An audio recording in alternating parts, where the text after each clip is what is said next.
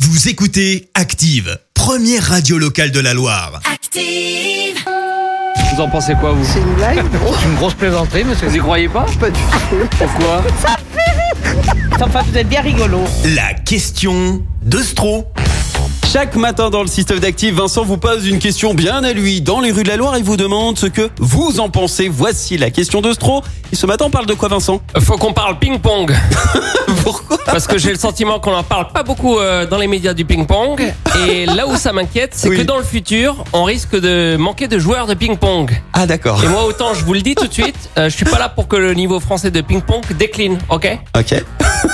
Pour éviter la pénurie de joueurs au prochain JO, je lance l'obligation de s'inscrire dans un club de ping-pong. L'obligation On n'est pas obligé de s'inscrire dans un club de ping. Parce qu'on va manquer de joueurs en équipe de France de ping-pong Je vois pas pourquoi on obligerait les gens à faire du ping-pong s'ils n'ont pas envie d'en faire. C'est pour avoir quelqu'un au JO Ben, il faut faire de la pub pour le ping-pong. Je vois pas pourquoi on obligerait les gens à s'inscrire. Enfin, je trouve ça très... Parce que vous n'allez pas vous y mettre, vous, au ping-pong. Ah non, non, vous pouvez pas compter sur moi pour le ping Et si vous le faites pas pour vous, faites-le pour la France. Bon, la France, elle a d'autres gens qui vont la représenter sans problème. Moi, je crois beaucoup en vous.